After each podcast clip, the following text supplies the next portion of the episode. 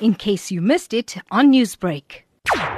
So far, the situation is calm. We have seen the Electoral Commission preparing uh, for this election. Uh, yesterday, they were busy with uh, the accreditation for party agents, and party agents, uh, the media, and other supporting staff. We have also seen the observer missions are here.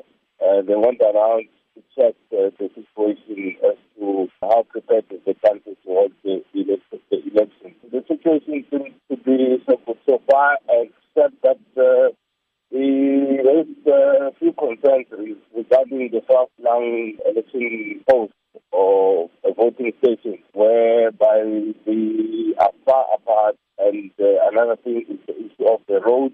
What has been the sentiment coming through from the ground over the concerns uh, there by citizens? Uh, very sentiment. Some said they will go and vote.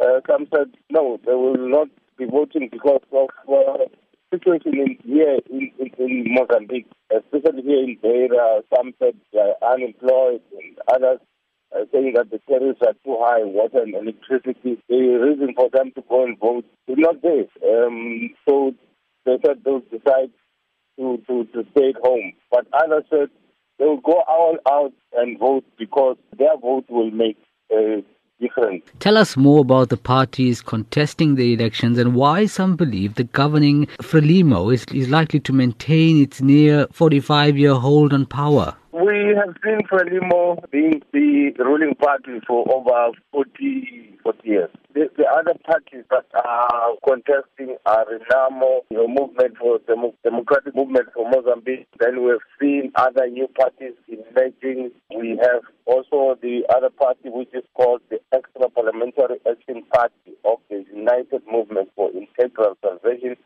Very long name for, for, for this party. So we they, they'll be contesting these elections and many other parties. Uh, 26 of them, all in all, will be contesting. Newsbreak, Lotus FM, powered by SABC News.